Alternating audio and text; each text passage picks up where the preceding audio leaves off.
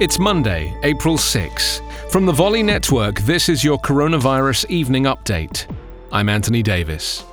At his press conference today, Donald Trump said he is praying for Boris Johnson, the UK Prime Minister, now in intensive care with coronavirus. Dominic Raab, the British Foreign Secretary, has been asked to step up where necessary and run the country during the biggest public health crisis in a generation. At the press conference, Dr. Birx made her first comments of today's briefing, urging Americans to limit trips to the grocery store and pharmacy as much as possible, suggesting one family member do the shopping and go once every two weeks. In states that are bracing for the worst this week, officials have urged residents to completely stay home and avoid stores altogether if they have the supplies they need. Governors across the country have repeatedly raised concerns about the lack of ventilators and unsuccessfully sought the federal government's help.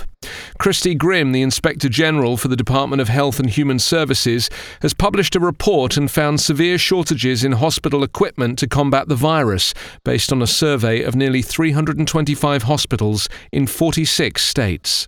In an extraordinary broadside punctuated with profanity, the Navy's top leader accused the fired commander of the COVID stricken USS Theodore Roosevelt of being too naive or too stupid to be in charge of an aircraft carrier.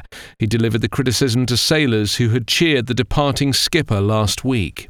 Investors grabbed hold of a few glimmers of hope today that the coronavirus pandemic could be slowing and sent stocks surging in a worldwide rally, capped by a 7% leap for the US market.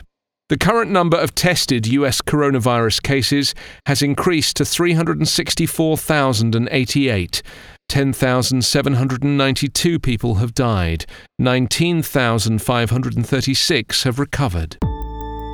Coronavirus Update is part of the Volley Network. Find us online at coronapodcast.org.